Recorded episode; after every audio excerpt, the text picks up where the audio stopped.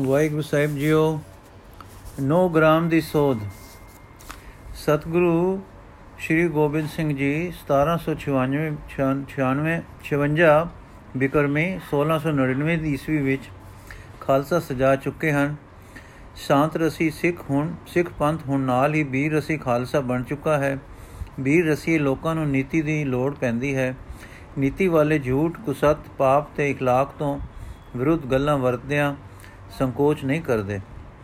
ਉਹਨਾਂ ਦਾ ਖਿਆਲ ਇਹ ਬਣ ਜਾਂਦਾ ਹੈ ਕਿ ਆਪਣੀ ਗੱਲ ਸਿਰੇ ਚੜ੍ਹਨੀ ਹੈ, ਆਪਣੇ ਸਾਰੇ ਹੱਟ ਨੂੰ ਪੁਗਾਉਣਾ ਹੈ, ਕਾਮਯਾਬੀ ਕਰਨੀ ਹੈ, ਚਾਹੇ ਕਿਸੇ ਮੁੱਲ ਮੁੱਲੇ, ਚਾਹੇ ਕਿਸੇ ਮੁੱਲ ਮੁੱਲੋਂ ਮਿਲੇ। ਧਰਮ, ਇਖਲਾਕ, ਅਕਲ, ਧਨ ਸਭ ਕੁਝ ਵਾਰ ਦੇਣਾ ਹੈ। ਇਹ ਸੀ ਜਗਤ ਦਾ ਰਵਈਆ। ਪਰ ਸ੍ਰੀ ਕਲਗੀਧਰ ਮਹਾਰਾਜ ਨੇ ਵੀਰ ਰਸੀ ਸਮਾਨ ਕਰਕੇ ਇਹ ਗੱਲ ਨਾ ਸਿਖਾਈ।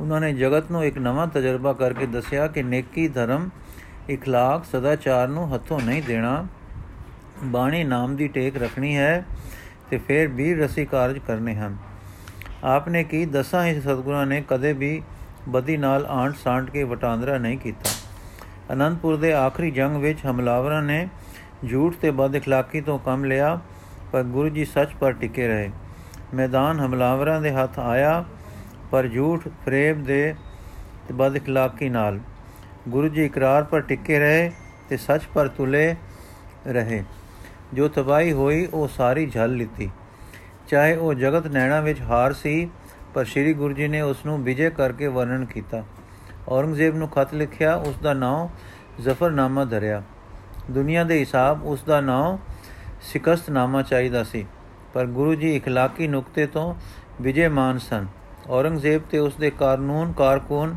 ਇਕਲਾਕੀ ਨੁਕਤੇ ਤੋਂ ਹਾਰੇ ਸਨ। ਉਹਨਾਂ ਦੀ ਸ਼ਿਕਸਤ ਸੀ। ਉਸ ਵੇਲੇ ਨਹੀਂ ਸੀ ਪਤਾ ਲੱਗਦਾ ਕਿ ਹਿੰਦ ਦੇ ਸ਼ਹਿਨशाह ਦੀ ਸ਼ਿਕਸਤ ਕਿਵੇਂ ਹੋਈ ਹੈ। ਪਰ ਉਸ ਦੀ ਹਾਰ ਦਾ ਮੁੱਢ ਵੱਜ ਗਿਆ ਸੀ ਔਰ ਉਸ ਦੇ ਮਰਦੇ ਸਾਰ ਕੱਟੀ ਹੋਈ ਗੁੱਡੀ ਵਾਂਗ ਉਹਦੀ ਸਲਤਨਤ ਰਸਾਤਲ ਨੂੰ ਚਲੀ ਗਈ।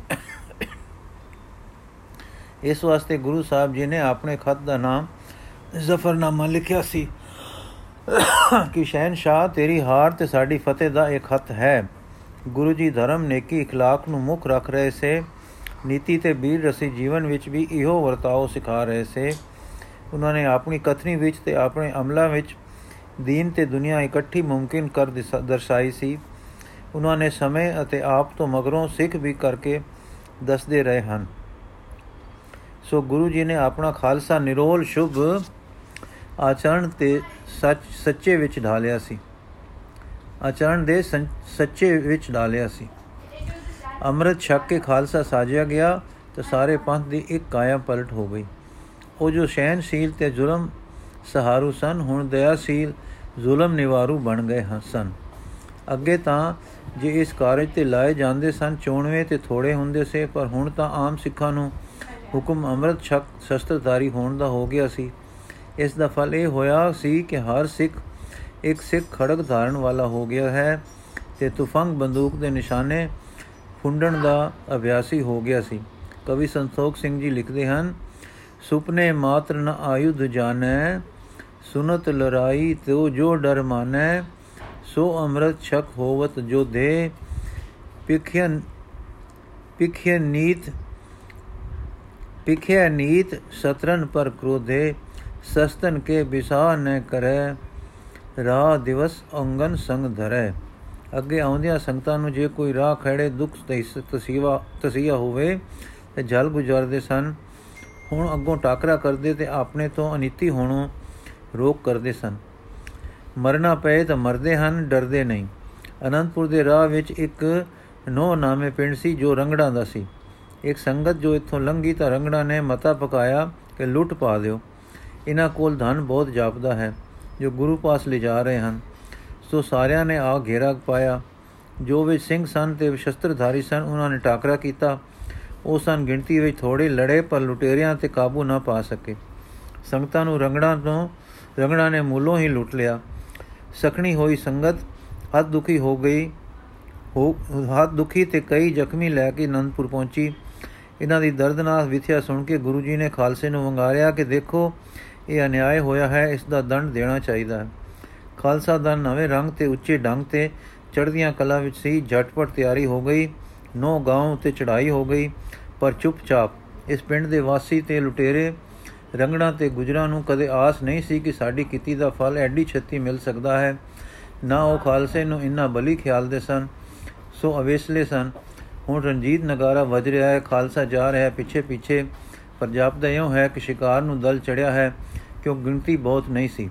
ਜਦੋਂ ਨੌ ਪਹੁੰਚੇ ਤਾਂ ਲੁਟੇਰਿਆਂ ਨੇ ਡਿੱਠਾ ਕਿ ਨਵਾਂ ਸਜਿਆ ਖਾਲਸਾ ਆਇਆ ਹੈ, ਪਰ ਬੇਪਰਵਾਹ ਖੜੇ ਦੇਖਦੇ ਰਹੇ। ਜਦੋਂ ਸਿੰਘ ਪਿੰਡ ਵੱਲ ਨੂੰ ਝੁਕ ਪਏ ਤਾਂ ਸਮਝੇ ਕਿ ਇਹ ਤਾਂ ਕਟਕ ਸਾਡੇ ਤੇ ਆਇਆ ਹੈ। ਸਿਰ ਤੇ ਦਲ ਪਹੁੰਚਾ ਦੇਖ ਕੇ ਤਲਵਾਰਾਂ ਬੰਦੂਕਾਂ ਲੈ ਕੇ ਛੇਤੀ ਛੇਤੀ ਸਾਹਮਣੇ ਆ ਡੱਟੇ।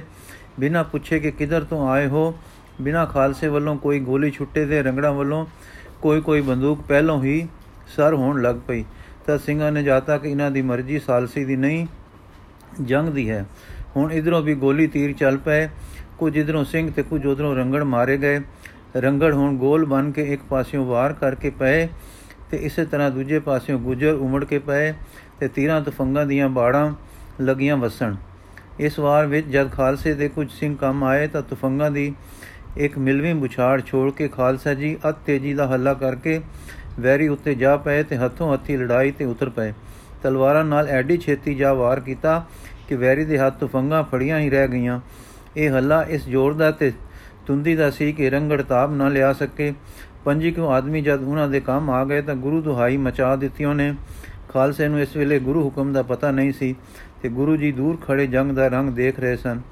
ਸੋ ਖਾਲਸੇ ਨੇ ਆਪਣੇ ਹੱਲੇ ਨੂੰ ਰੋਕਿਆ ਨਾ, ਇਹਨਾਂ ਨੂੰ ਦਇਆ ਸਿੰਘ ਜੀ ਆ ਗਏ ਰੰਗੜਾ ਨੂੰ ਕਿ ਉਹਨੇ ਸਲਾਮਤੀ ਚਾਹੁੰਦੇ ਹੋ ਤਾਂ ਉਧਰ ਨੂੰ ਜਾਓ। ਸੋ ਬਹੁਤੇ ਗੁੱਜਰ ਤੇ ਰੰਗੜ ਮੈਦਾਨ ਛੱਡ ਕੇ ਤੇ ਸ਼ਸਤਰ ਰਸਤੇ ਸ਼ਸਤਰ ਰਸਤੇ ਵਿੱਚ ਛੁੱਟ ਕੇ ਗੁਰੂ ਦੁਹਾਈ ਰੱਖ ਲਓ ਰੱਖ ਲਓ, ਕਰਦੇ ਗੁਰੂ ਜੀ ਦੀ ਸ਼ਰਨ ਜਾ ਪਏ ਗੁਰੂ ਜੀ ਨੇ ਅੱਗੋਂ ਆਇਆਂ ਨੂੰ ਅਮਾਨ ਦਿੱਤੀ। ਇਧਰ ਸਿੰਘਾਂ ਨੇ ਲੜਨ ਆਇਆਂ ਨੂੰ ਜ਼ੋਰ ਕਰਕੇ ਸਾਰਾ ਮਾਲ ਲੁੱਟ ਦਾ ਕੱਢ ਲਿਆ ਤੇ ਲੁਟੇਰਿਆਂ ਦੇ ਕਈ ਘਰ ਧੁਆ ਦਿੱਤੇ। ਇਸ ਤਰ੍ਹਾਂ ਹੁਣ ਸਾਰੇ ਸ਼ਰਣੀ ਪੈ ਚੁੱਕੇ ਸਨ। ਸੋ ਗੁਰੂ ਦਾ ਹੁਕਮ ਮਿਲਿਆ, ਜਾਓ ਆਰਾਮ ਨਾਲ ਰਹੋ। ਜੋ ਫੇਰ ਕਿਸੇ ਨੂੰ ਰਾਹ ਖੇੜੇ ਆ ਜਾਂਦਿਆਂ ਨੂੰ ਜਾਂਦਿਆਂ ਜਾਂ ਸੰਗਤ ਨੂੰ ਲੁੱਟਿਆ ਤਾਂ ਮਾਰ ਦਿੱਤੇ ਜਾਓਗੇ। ਇਹ ਝਟਪਟੀ ਕਾਰਵਾਈ ਦਾ ਸਾਰੇ ਇਲਾਕੇ ਤੇ ਅਸਰ ਪਿਆ। ਕਿ ਖਾਲਸਾ ਦਾ ਰੋਬ ਦਾ ਛਾਉਣ ਲੱਗ ਪਿਆ। ਐਸੇ ਐਸੇ ਜ਼ਾਲਮ ਜੋ ਹਾਕਮਾਂ ਨਾਲ ਮਿਲ ਕੇ ਉਪਦਰ ਕਰਦੇ ਰਹਿੰਦੇ ਸਨ, ਡਰਨ ਲੱਗ ਪਏ। ਸੂਚਨਾ। ਗੁਰੂ ਜੀ ਨਿਰੇ ਤੇਗ ਦੇ ਧਨੀ ਨਹੀਂ ਸਨ, ਪਰ ਕਲਮ ਦੇ ਵੀ ਮਹਾਨ ਧਨੀ ਸਨ ਤੇ ਕਲਮ ਦੇ ਧਨੀਆਂ ਦੇ ਬੜੇ ਕਦਰਦਾਨ ਸਨ। ਇਹ ਕਲਮ ਦੇ ਧਨੀ ਦਾ ਇੱਕ ਕਲਮ ਦੇ ਧਨੀ ਦਾ ਜੀਵਨ ਇਸ ਪ੍ਰਕਾਰ ਹੈ। ਭਾਈ ਨੰਦ ਲਾਲ ਨਿਸਤਾਰਾ, ਕਦੇ ਪਠਾਣੀ ਧਰਤੀ ਤੇ ਗੁਗ ਵਸਦੇ ਨਗਰ ਕੰਧਾਰ ਵਿੱਚ ਸ੍ਰੀ ਗੁਰੂ ਨਾਨਕ ਦੇਵ ਜੀ ਨੇ ਫੇਰਾ ਪਾਇਆ ਸੀ। ਉੱਥੇ ਤਾਰਿਆ ਸੀ ਰੱਬ ਦੇ ਰਸਤੇ, ਲੱਗ ਰਿਆਂ, ਪਰ ਅਟਕਾਂ ਵਿੱਚ ਭਟਕ ਰਿਆਂ, ਯਾਰ ਵਲੀ ਸ਼ਾ ਸਰਫ ਤੇ ਖਤਰੀ ਆਦਕਾਂ ਨੂੰ। ਸ੍ਰੀ ਗੁਰੂ ਨਾਨਕ ਦੇਵ ਜੀ 1596 ਬਿਕਰਮੀ 1539 ਈਸਵੀ ਨੂੰ ਆਪਣੇ ਅਰਸੀ ਵਤਨਾਂ ਵੱਲ ਟੂਰੇ ਹਨ। ਤੇ ਹੁਣ ਹੈ ਸੰਮਤ 1750 1693 ਦੀ ਈਸਵੀ। ਇਸ ਕੰਧਾਰ ਤੋਂ ਸਵਾ ਕੁ 200 ਮੀਲ ਉੱਤਰ ਰੁਕ ਨੂੰ ਕੰਧਾਰ ਤੋਂ ਕਾਬਲ ਦੀ ਸੜਕ ਉੱਤੇ ਨਗਰ ਗਜਨੀ ਵਿੱਚ ਅੱਜ ਜਨਮ ਹੋਇਆ ਹੈ ਗੁਰੂ ਨਾਨਕ ਪਿਆਰੇ ਦਾ। ਹਾਂ, ਉਸੇ ਗਜਨੀ ਵਿੱਚ ਜਿਸ ਦੇ ਮਹਿਮੂਦ ਦੇ ਨੇ ਹਿੰਦੁਸਤਾਨ ਨੂੰ 17 ਵੇਰ ਲੁੱਟਿਆ, ਬਰਬਾਦ ਕੀਤਾ ਤੇ ਲਾਹੌਰ ਵਿੱਚ ਵਿਦੇਸ਼ੀ ਉਪਰੇ ਰਾਜ ਦੀ ਨੀਂਹ ਧਰੀ ਸੀ। ਇਹ ਥਾਂ ਪਹਾੜੀ ਹੈ ਤੇ ਲਗਭਗ ਸਿਮਲੇ ਜਿੰਨਾ ਉੱਚਾ ਹੈ। ਜਿਸ ਭਗਤ ਪੁਰਖ ਦਾ ਅੱਜ ਪਠਾਣੀ ਧਰਤੀ ਵਿੱਚ ਜਨਮ ਹੋਇਆ ਹੈ, ਇਸ ਦਾ ਨਾਮ ਨੰਦ ਲਾਲ ਧਰਿਆ ਗਿਆ। ਪਿਤਾ ਇਸ ਦਾ ਹਿੰਦੂ ਹੈ, ਨਾਮ ਉਸ ਦਾ ਛੱਜੂ ਰਾਮ ਹੈ, ਜਾਤ ਦਾ ਖੱਤਰੀ ਹੈ। ਇਹ ਰੁਜ਼ਗਾਰ ਦੀ ਤਲਾਸ਼ ਵਿੱਚ ਆਪਣਾ ਪਿਆਰਾ ਵਤਨ ਪੰਜਾਬ ਛੱਡ ਕੇ ਗਜਨੀ ਆਵਸਿਆ ਸੀ। ਫਾਰਸੀ ਵਿਦਿਆ ਵਿੱਚ ਨਿਪੁੰਨ ਸੀ ਤੇ ਪ੍ਰਬੰਧਕ ਯੋਗਤਾ ਵਿੱਚ ਕਮਾਲ ਰੱਖਦਾ ਸੀ। ਇਸ ਕਰਕੇ ਇਥੋਂ ਦੇ ਹਾਕਮ ਦਾ ਮੀਰ ਮੁੰਸ਼ੀ ਹੋ ਕੇ ਸੁਖ ਪਾ ਰਿਹਾ ਤੇ ਸੁਖ ਦੇ ਰਿਹਾ ਸੀ। ਆਪ ਵਿਦਵਾਨ ਹੋਣ ਕਰਕੇ ਪੁੱਤਰ ਨੂੰ ਚੰਗੀ ਵਿਦਿਆ ਦੇਣ ਦਾ ਸ਼ੌਕ ਹੋਣਾ ਇੱਕ ਕੁਦਰਤੀ ਗੱਲ ਸੀ। ਬਾਲਪਨੇ ਤੋਂ ਹੀ ਛੱਜੂ ਰਾਮ ਜੀ ਨੇ ਨੰਦ ਲਾਲ ਜੀ ਨੂੰ ਚੰਗੇ ਮਕਤਬ ਵਿੱਚ ਪੜ੍ਹਨੇ ਪਾਇਆ ਤੇ ਘਰ ਵਿੱਚ ਆਪ ਵੀ ਬਾਲਕ ਨੂੰ ਵਿਦਿਆ ਵਿੱਚ ਪ੍ਰਵੀਨ ਕਰਨ ਦਾ ਯਤਨ ਜਾਰੀ ਰੱਖਿਆ। ਛੱਜੂ ਰਾਮ ਜੀ ਦੀ ਪਹਿਲਾਂ ਬਹੁਤ ਸੰਤਾਨ ਹੋ ਕੇ, ਹੋ ਹੋ ਕੇ ਮਰ ਚੁੱਕੀ ਸੀ। ਨੰਦ ਲਾਲ ਜੀ 50 ਬਰਸ ਦੀ ਆਯੂ ਵਿੱਚ ਹੋਏ ਸੇ। ਆਪ ਦਾ ਸੁਭਾਅ ਕੁਝ ਸੁਭਾਵਕ ਹੀ ਤੇ ਕੁਝ ਦਿਨਾਂ ਸਦਮਿਆਂ ਕਰਕੇ ਨਰਮੀ ਵਾਲਾ, ਭਗਤੀ ਅੰਗ ਵਾਲਾ ਤੇ ਔਲਾਦ ਵੱਲ ਬਹੁਤੇ ਪਿਆਰ ਵਾਲਾ ਹੋ ਚੁੱਕਾ ਸੀ।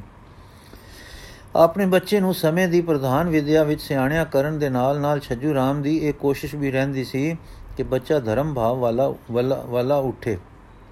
12 ਬਰਸ ਦੀ ਨਿੱਕੀ ਵਰੇਸ ਵਿੱਚ ਨੰਦ ਲਾਲ ਚੰਗਾ ਪੜ ਗਿਆ ਸੀ, ਜੈਸਾ ਕਿ ਸੂਰਜ ਪ੍ਰਕਾਸ਼ ਵਿੱਚ ਲਿਖਿਆ ਹੈ ਨੰਦ ਲਾਲ ਨਿਤ ਮਕਤਬ ਜਾਏ, ਇਲਮ ਫਾਰਸੀ ਪੜ੍ਹੇ ਬਨਾਏ, ਤੀਖਣ ਬੁੱਧ ਪੁਨੇ, ਅਭਿਆਸੋਏ, ਅਭਿਆਸੇ, ਨਿਤ ਪ੍ਰਤ ਵਿਦਿਆ ਬਹੁਤ ਪ੍ਰਕਾਸੇ ਬ੍ਰਿੰਦ ਕਿਤਾਬਨ ਕੋ ਪੜ ਲਗਿਓ। ਇਲਮ ਵਿਖੇ ਕਾਮਲ ਬੋ ਭਇਓ। ਹੁਣ ਹਰਸ ਪੁੱਤਰ ਦੀ ਫਾਰਸੀ ਅਰਬੀ ਵਿੱਚ ਚੰਗੀ ਤਰੱਕੀ ਹੁੰਦੀ ਵੇਖ ਕੇ ਛੱਜੂ ਰਾਮ ਜਾਮੇ ਵਿੱਚ ਨਹੀਂ ਮਾਉਂਦਾ ਸੀ ਤੇ ਅਗੋਂ ਹੋਰ ਹੋਰ ਪੜਾਉਣ ਦੇ ਆਹਰ ਤੁਰੇ ਰਹਿੰਦੇ ਸਨ ਕਿ ਇਹਨਾਂ ਦਿਨਾਂ ਵਿੱਚ ਬੈਰਾਗੀ ਮਤ ਦੇ ਇੱਕ ਆਗੂ, ਜੋ ਵੈਸ਼ਨਵ ਮਤ ਉਪਾਸਕ ਖਤਰੀਆਂ ਦੇ ਕੁਲ ਗੁਰੂ ਸਨ, ਆਪਣੀ ਕਾਰ ਭੇਟ ਦੇ ਸਿਲਸਿਲੇ ਵਿੱਚ ਗਜਨੀ ਆ ਪਹੁੰਚੇ। ਗਜਨੀ ਪਠਾਣੀ ਧਰਤੀ ਹੈ ਉੱਥੇ ਇਹ ਅਵਸਰ ਮਿਲਣਾ ਇੱਕ ਦੁਰਲਭ ਗੱਲ ਸੀ। ਛੱਜੂ ਰਾਮ ਜੀ ਆਪ ਵੈਸ਼ਨਵ ਸਨ। ਵੈਰਾਗੀ ਆਚਾਰਿਆ ਦੇ ਆਉਣ ਨੂੰ ਧਨ ਬਾਗ ਜਾਣ ਕੇ ਪੁੱਤਰ ਨੂੰ ਦੀਖਿਤ ਕਰਨ ਦੀ ਸੋਚ ਪੂਰੀ ਕਿ ਹੋਵੇ ਨਾ, ਤਾਂ ਇਹਨਾਂ ਤੋਂ ਪੜ ਕੇ ਗੱਲ ਕੰਠੀ ਪੈ ਜਾਵੇ। ਮੰਤਰ ਮਿਲ ਜਾਏ ਤੇ ਇਹ ਆਪਣੇ ਧਰਮ ਕਰਮ ਵਿੱਚ ਵਿਧੀ ਮੂਜਬ ਪ੍ਰਵੇਸ਼ ਕਰ ਲਵੇ। ਇਸ ਤਰ੍ਹਾਂ ਦੀ ਵਿਚਾਰ ਕਰਕੇ ਆਪਨੇ ਇੱਕ ਦਿਨ ਥਾਪਿਆ ਤੇ ਆਪਣੇ ਘਰ ਮਹਾਤਮਾ ਨੂੰ ਸਦਿਆ। ਕੰਠੀ ਪਾਉਣ ਵਾਲਾ ਭਲਾ ਪੁਰਖ ਸੀ। ਸਿੱਧਾ ਸਾਦਾ ਸੀ, ਪਰ ਅਮਲੀ ਆਤਮ ਜੀਵਨ ਵੱਲੋਂ ਕੋਰਾ ਸੀ। ਉਹ ਰਸਮ ਤਾਂ ਪੂਰੀ ਕਰਨੀ ਜਾਣਦਾ ਸੀ, ਪਰ ਕਿਸੇ ਜੀਵ ਜੀਵ ਦੀ ਰੂਹਾਨੀ ਭੁੱਖ ਲਈ ਤ੍ਰਿਪਤੀ ਦਾ ਸਮਾਨ ਨਹੀਂ ਸੀ ਕਰ ਸਕਦਾ। ਨੰਦ ਲਾਲ ਬਾਲਕਾ ਇੱਕ ਤਾਂ ਆਪ ਚਮਤਕਾਰੀ ਬੁੱਧ ਵਾਲਾ ਪੁਰਖ ਸੀ। ਜੈਸਾ ਕਿ ਵਡੇਰੀ ਉਮਰ ਵਿੱਚ ਆਪ ਦੀ ਕੀਤੀ ਕਵਤਾ ਆਪ ਨੂੰ ਸਿੱਧ ਕਰਦੀ ਹੈ, ਦੂਜੇ ਫਾਰਸੀ ਅਰਬੀ ਪੜ੍ਹ ਕੇ ਬੁੱਧੀ ਵਿਚਾਰ ਵੱਲ ਪੈਂਦੀ ਤੇ ਹਰ ਗੱਲ ਦੀ ਖੋਜ ਵੱਲ ਰੁਕ ਕਰਦੀ ਸੀ। ਬਾਲਕੇ ਨੇ ਇਖਲਾਕ ਦੇ ਇਖਲਾਕ ਦੇ ਪੁਸਤਕ ਪੜ੍ਹੇ ਹੋਏ ਸਨ। ਤੇ ਫਕੀਰੀ ਰੰਗ ਵਾਲੀਆਂ ਕਿਤਾਬਾਂ ਘੋਟੀਆਂ ਹੋਈਆਂ ਸਨ। ਇਸ ਲਈ ਉਸ ਨੂੰ ਇੱਕ ਮਾਮੂਲੀ ਸੰਪਰਦਾਇ ਚਿੰਨ ਧਾਰਨ ਕਰਾਉਣ ਵਾਲੇ ਤੋਂ ਕਿਵੇਂ ਤਸੱਲੀ ਹੋ ਸਕਦੀ ਸੀ? ਘਰ ਵਿੱਚ ਸਾਰੀ ਤਿਆਰੀ ਹੋਈ ਸੀ, ਕੇਵਲ ਆਚਾਰੀਆ ਦੇ ਰਸਮ ਅਦਾ ਕਰਨ ਦੀ ਦੇਰੀ ਸੀ। ਜਦ ਉਹ ਮਹੂਰਤ ਦਾ ਸਮਾਂ ਆ ਪੁੱਜਾ, ਤੇ ਬਾਬਾ ਵਿਰਾਗੀ ਜੀ ਲਗੇ ਕੰਠੀ ਪਹਿਰਾਉਣ। ਤਦੋਂ ਨੰਦ ਲਾਲ ਜੀ ਨੇ ਸਸਿਤਕਾਰ ਨਾਲ ਕਿਹਾ, ਹੈ ਸਾਧੂ, ਹੈ ਭਲੇ ਪੁਰਖ ਇਹ ਕੰਠੀ ਮੇਰੇ ਗਲੇ ਕਿਉਂ ਪਾਉਂਦੇ ਹੋ? ਵਿਰਾਗੀ, ਬੱਚਾ, ਤੈਨੂੰ ਵੈਸ਼ਨਵ ਮਤ ਵਿੱਚ ਲੈਣ ਲੱਗੇ ਹਾਂ। ਤੂੰ ਅੱਜ ਤੋਂ ਇਸ ਮਤ ਦਾ ਸੇਵਕ ਹੋਵੇਂਗਾ। ਕੰਠੀ ਤੇਰੇ ਗਲੇ ਵਿੱਚ ਤੈਨੂੰ ਯਮ ਤੋਂ ਬਚਾਏਗੀ। ਇਹ ਚਿੰਨ ਹੋਵੇਗਾ, ਤੇਰੇ ਇਸ ਮਤ ਦੇ ਸੇਵਕ ਹੋਣ ਦਾ। ਫਿਰ ਤੈਨੂੰ ਮੰਤਰ ਦੇਾਂਗੇ ਇਹ ਕੰਠੀ ਮੰਤਰ ਦੀ ਧਾਰਨੀ ਹੋਵੇਗੀ। ਇਸ ਕੰਠੀ ਨਾਲ ਤੂੰ ਨਿਗਰਾ, ਬੇਮੁਰਸ਼ਿਦਾ ਨਾ ਰਹੇਗਾ। ਤੂੰ ਬਾਲਕਾ ਤੇ ਅਸੀਂ ਤੇਰੇ ਗੁਰੂ ਹੋਵਾਂਗੇ। ਨੰਦ ਲਾਲ ਖਿਮਾ ਕਰਨੀ ਗੁਸਾਈ ਜੀ, ਜਿਸ ਕੰਠੀ ਦੇ ਪੈਰਨ ਨਾਲ ਮੈਂ ਇੱਕ ਭਾਰੀ ਜ਼ਿੰਮੇਵਾਰੀ ਲੈਣ ਲੱਗਾ ਹਾਂ ਕਿ ਮੈਂ ਸੇਵਕ ਹੋ ਗਿਆ ਤੇ ਆਪ ਗੁਰੂ ਹੋ ਗਏ। ਅੱਗੋਂ ਨੂੰ ਮੇਰੇ ਲਈ ਬੂਹੇ ਬੰਦ ਹੋ ਗਏ। ਜੋ ਮੈਂ ਹੋਰ ਹੋਰ ਦੀ ਢੂੰਡ ਨਾ ਕਰਾਂ ਤੇ ਜੇ ਮੈਨੂੰ ਅਵਸੋਂ ਕੋਈ ਕਲਿਆਣ ਕਰਨ ਵਾਲਾ ਰਹਿਬਰ ਮਿਲ ਪਵੇ, ਤਾਂ ਮੈਂ ਆਪਣੇ ਅੱਜ ਦੇ ਕੀਤੇ ਨੇਮ ਤੋਂ ਬੇਮੁਖ ਹੋਵਾਂ। ਸੋ ਤੁਸੀਂ ਹਾਲੇ ਮੈਨੂੰ ਇਸ ਧਰਮ ਨੇਮ ਵਿੱਚ ਨਾ ਬੰਨੋ। ਮੈਂ ਸਿਆਣਾ ਹੋ ਕੇ ਆਪਣਾ ਗੁਰੂ ਆਪ ਲੱਭ ਲਵਾਂਗਾ। ਜਿੱਥੇ ਮੇਰੀ ਨਿਸ਼ਾ ਹੋ ਜਾਏ ਉਤੋਂ ਫਿਰ ਆਪਣੇ ਗਲੇ ਕੰਠੀ ਕੇ ਕੋਈ ਹੋਰ ਚਿੰਨ ਪਵਾ ਲਵਾਂਗਾ। ਬਾਬਾ ਬੇਟਾ, ਇਹ ਤਾਂ ਕੁਲਾ ਰੀਤ ਹੈ। ਗੱਲਾਂ ਤੂੰ ਸਿਆਣੀਆਂ ਕਰਦਾ ਹੈ ਤੇ ਤੇਰੇ ਭਾਗਾਂ ਵਿੱਚ ਹੋਵੇਗਾ ਤਾਂ ਕੋਈ ਮਹਾਂਪੁਰਖ ਤੈਨੂੰ ਆ ਮਿਲੇਗਾ। ਪਰ ਇਸ ਗੱਲ ਦੇ ਹੁਣ ਕਰ ਲੈਣ ਵਿੱਚ ਕੋਈ ਡਰ ਨਹੀਂ ਹੈ। ਨੰਦ ਲਾਲ ਗੁਸਾਈ ਜੀ, ਬਾਰ-ਬਾਰ ਗੁਰੂ ਧਾਰਨਾ ਖੇਡ ਹੋ ਜਾਏਗੀ। ਮੇਰਾ ਚਿੱਤ ਉਸ ਕੰਠੀ ਦੇ ਪੈਰਨ ਤੇ ਹੈ ਜੋ ਬਾਣੀ ਰੂਪ ਹੋਵੇ ਔਰ ਮੇਰੇ ਕੰਠ ਵਿੱਚੋਂ ਉਸ ਦਾ ਉਚਾਰ ਹੋਵੇ ਤੇ ਉਸ ਵਿੱਚ ਭਗਵੰਤ ਦਾ ਜਸ ਹੋਵੇ। ਮੇਰਾ ਰੁਖ ਹਮ ਦੋਸ਼ਨਾ ਵੱਲ ਹੈ।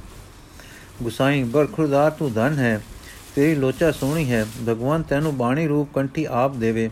ਮੇਰੇ ਪਾਸ ਐਸੀ ਕੰਠੀ ਨਹੀਂ ਹੈ। ਇਹ ਕੰਠੀ ਜਿਸ ਪਾਸ ਹੈ, ਉਹ ਆਪ ਹੀ ਤੈਨੂੰ ਦੇਵੇਗਾ। ਇਸ ਤਰ੍ਹਾਂ ਦੇ ਵਾਕ ਕਹਿ ਕੇ ਗੁਸਾਈ ਆਪਣੇ ਡੇਰੇ ਨੂੰ ਚਲਾ ਗਿਆ। ਪਿਤਾ ਨੇ ਸਮਝਾਇਆ ਕਿ ਗੁਸਾਈ ਜੀ, ਬਾਲਕ ਨੇ ਹਟ ਕਰਨੇ ਪਰ ਗੁੱਸੇ ਹੋ ਗਏ ਹਨ। ਇਸ ਕਰਕੇ ਪਹਿਲਾਂ ਪੁੱਤਰ ਨੂੰ ਸਮਝਾਇਆ ਕਿ ਬੇਟਾ, ਇਹ ਕੁਲਾ ਰੀਤ ਹੈ ਤੇ ਕਰਨੀ ਜ਼ਰੂਰੀ ਹੈ। ਇਸ ਦੇ ਨਾਂ ਕੀਤੇ ਅਫਜਸ ਹੋਵੇਗਾ ਤੇ ਦੂਸਰੇ ਕੁਲ ਗੁਰੂ ਨਾਰਾਜ਼ ਹੋ ਗਏ ਹਨ। ਤਾਂ ਨੰਦ ਲਾਲ ਜੀ ਹੱਥ ਜੋੜ ਕੇ ਬੋਲੇ, ਪਿਤਾ ਜੀਓ, ਆਪ ਦੀ ਆਗਿਆ ਸਿਰ ਮੱਥੇ ਤੇ ਹੈ। ਪਰ ਗੁਸਾਈ ਜੀ ਆਖਦੇ ਹਨ ਕਿ ਕੰਟੀ ਪਹਿਨ ਕੇ ਅਸੀਂ ਗੁਰੂ ਤੇ ਤੂੰ ਸੇਵਕ ਹੋ ਜਾਵੇਂਗਾ। ਤੇ ਮੈਨੂੰ ਗੁਸਾਈ ਜੀ ਗੁਰੂ ਹੋ ਕੇ ਭਾਸੇ ਨਹੀਂ। ਮੈਂ ਮੁਰਸ਼ਿਦ ਦੀ ਟੇਲ, ਟੋਲ ਆਪ ਕਰਨੀ ਹੈ। ਇਸ ਕਰਕੇ ਅੱਜ ਝੂਠ ਮੋਟ ਗੁਰੂ ਧਾਰ ਲੈਣਾ ਠੀਕ ਨਹੀਂ ਲੱਗ ਰਿਹਾ। ਮੈਂ ਹੁਣੇ ਆਪਣੇ ਆਪ ਨੂੰ ਬੰਨ ਲਵਾਂ, ਇਹ ਚੰਗਾ ਨਹੀਂ ਪਿਆ ਲੱਗਦਾ। ਪਿਤਾ ਇਹ ਵਾਕ ਸੁਣ ਕੇ ਪੁੱਤਰ ਦੀ ਸਚਾਈ ਲਾਲ ਕੁਝ ਤਸੱਲੀ ਵਾਲਾ ਹੋ ਕੇ ਚੁੱਪ ਹੋ ਗਿਆ ਕਿ ਬੱਚਾ ਗੱਲ ਠੀਕ ਕਹਿ ਰਿਹਾ ਹੈ। ਮੈਂ ਜ਼ੋਰ ਨਾ ਦਿਆਂ, ਮਤੇ ਉਦਾਸੀ ਮੰਨੇ ਤੇ ਸੁਖੀ ਨਾ ਰਹੇ। ਫਿਰ ਪਿਤਾ ਗੁਸਾਈ ਜੀ ਪਾਸ ਖਿਮਾ ਵਾਸਤੇ ਗਿਆ, ਪਰ ਉਸ ਭਲੇ ਪੁਰਖ ਨੇ ਉੱਤਰ ਦਿੱਤਾ ਕਿ, ਭਾਈ, ਤੇਰਾ ਬੱਚਾ ਸੁੱਤੇ ਸਿੱਧ ਪਰਮਾਰਥ ਦਾ ਜਗਿਆਸੂ ਹੈ। ਇਸ ਨੇ ਕੋਈ ਉੱਚ ਕੋਟੀ ਦਾ ਪੁਰਖ ਲੱਭਣਾ ਹੈ, ਉਸ ਤੋਂ ਹੀ ਕਲਿਆਣ ਪਾਏਗਾ। ਐਸੇ ਸੰਸਕਾਰੀ ਜੀਵਾਂ ਪਰ ਸਾਨੂੰ ਤੇ ਤੁਹਾਨੂੰ ਜ਼ੋਰ ਕਰਨਾ ਭਲਾ ਨਹੀਂ। ਮੈਂ ਗੁੱਸੇ ਨਹੀਂ, ਮੈਂ ਆਸ਼ੀਰਵਾਦ ਦਿੰਦਾ ਹਾਂ ਕਿ ਤੇਰੀ ਕੁਲ ਵਧੇ, ਸਦਾ ਸੁਖੀ ਰਹੋ। ਛੱਜੂ ਰਾਮ ਨੇ ਮੱਥਾ ਟੇਕਿਆ ਤੇ ਫਿਰ ਪਿਤਰੀ ਮੋਹ ਵਿੱਚ ਬੱਦੇ ਤੇ ਲੋਕ ਲਾਜ ਵੱਲੋਂ ਸੋਚਾਂ ਕਰਦੇ ਨੇ, ਉਸ ਦੇ ਮਕਤਬ ਦੇ ਉਸਤਾਦ ਤੇ ਉਸ ਦੇ ਨਾਲ ਪੜ੍ਹਨੇ ਵਾਲੇ ਮਿੱਤਰਾਂ ਤੋਂ ਖਵਾਇਆ ਪਰ ਨੰਦ ਲਾਲ ਨੇ ਸਭ ਨੂੰ ਨਿਮਰਤਾ ਨਾਲ ਇਹ ਆਖਿਆ ਕਿ ਮੇਰੇ ਅੰਦਰ ਕੋਈ ਲੱਛਣ ਹੈ ਗੁਰੂ ਪਛਾਣ ਦੇ। ਮੈਂ ਭਾਲ ਕਰਨੀ ਹੈ, ਜੇ ਮੈਂ ਹੁਣ ਬਚ ਗਿਆ, ਜਿੱਥੇ ਕਿਸ ਬੱਜਣ ਨੂੰ ਮੇਰਾ ਚਿਤ ਨਹੀਂ ਹੈ, ਤਾਂ ਮੈਂ ਦੁਖੀ ਹੋਵਾਂਗਾ ਤੇ ਦੁਖੀ ਰਹਾਂਗਾ। ਵੈਸੇ ਪਿਤਾ ਜੀ ਦੀ ਆਗਿਆ ਮੈਂ ਮੋੜਨੀ ਨਹੀਂ ਚਾਹੁੰਦਾ। ਇਸ ਪ੍ਰਕਾਰ ਦੀ ਵਾਰਤਾਲਾਪ ਤੋਂ ਮਗਰੋਂ ਪਿਤਾ ਜੀ ਵੱਲੋਂ ਹੋਰ ਖਿੱਚ ਬੰਦ ਹੋ ਗਈ ਤੇ ਨੰਦ ਲਾਲ ਜੀ ਆਪਣੀ ਵਿਦਿਆ ਵਧਾਉਣ ਵਿੱਚ ਲੱਗੇ ਰਹੇ। ਪੰਜ ਬਰਸ ਹੋਰ ਲੰਘ ਗਏ। ਨਾ ਨੰਦ ਲਾਲ ਜੀ ਨੇ ਕੰਠੀ ਧਾਰੀ ਨਾ ਵਿਵਾਹ ਕੀਤਾ। ਵਿਦਿਆ ਵਿੱਚ ਹੀ ਜੁਟੇ ਰਹੇ। ਇਸ ਸਮੇਂ ਆਪਣੀ ਪਿਆਰੀ ਮਾਤਾ ਜੀ ਦਾ ਚਲਾਣਾ ਹੋ ਗਿਆ। ਇਸ ਸਮੇਂ ਆਪ ਦੀ ਪਿਆਰੀ ਮਾਤਾ ਜੀ ਦਾ ਚਲਾਣਾ ਹੋ ਗਿਆ। ਇਸ ਸਦਮੇ ਨੂੰ ਆਪ ਨੇ ਜ਼ਰਾ ਉਖੇਰਾ ਝੱਲਿਆ। ਘਰ ਦੇ ਤਰੇ ਹੀ ਤਾਂ ਪ੍ਰਦੇਸ਼ ਵਿੱਚ ਬੰਦੇ ਸਨ। ਇੱਕ ਮਾਤਾ, ਇੱਕ ਪਿਤਾ ਤੇ ਇੱਕ ਆਪ। ਸੋ ਹੁਣ ਦੋ ਰਹਿ ਗਏ। ਮਾਤਾ ਦੇ ਵਿਯੋਗ ਮਗਰੋਂ ਦੋ ਬਰਸ ਨੰਦ ਲਾਲ ਜੀ ਨੂੰ ਹੋਰ ਬੀਤੇ ਅਜੇ ਵਿਦਿਆ ਪ੍ਰਾਪਤੀ ਵਿੱਚ ਹੀ ਧੁਨ ਲੱਗ ਰਹੀ ਸੀ ਕਿ ਆਪ ਦੇ ਪਿਤਾ ਜੀ ਦਾ ਚਲਾਣਾ ਹੋ ਗਿਆ। ਇਹ ਸਦਮ, ਸਦਮਾ ਹੁਣ ਬੜਾ ਡਾਡਾ ਸੀ। ਆਪ ਪਰਾਏ ਮੁਲਕ ਤੇ ਪਰਾਏ ਰਾਜ ਦੇ ਪਰਾਏ ਲੋਕਾਂ ਵਿੱਚ ਇਕੱਲੇ ਹੀ ਰਹਿ ਗਏ। ਪਰ ਬੰਦੇ ਦੇ ਸਿਰ ਜੋ ਆਵੇ, ਸਹਿ ਗੁਜ਼ਰਦਾ ਹੈ। ਆਪਨੇ ਇਹ ਸੱਟ ਵੀ ਸਹਾਰੀ। ਜਦੋਂ ਸਾਰੇ ਪਿਤਰੀ ਕਰਮਾਂ ਤੋਂ ਵਿਹਲੇ ਹੋਏ ਤਾਂ ਸਜਣਾ ਮਿੱਤਰਾਂ ਸਲਾਹ ਦਿੱਤੀ ਕਿ ਹੁਣ ਹਾਕਮ ਪਾਸ ਜਾਣਾ ਚਾਹੀਏ। ਜੋ ਪਿਤਾ ਵਾਲੀ ਥਾਂ ਆਪ ਨੂੰ ਦੇ ਦੇਵੇ।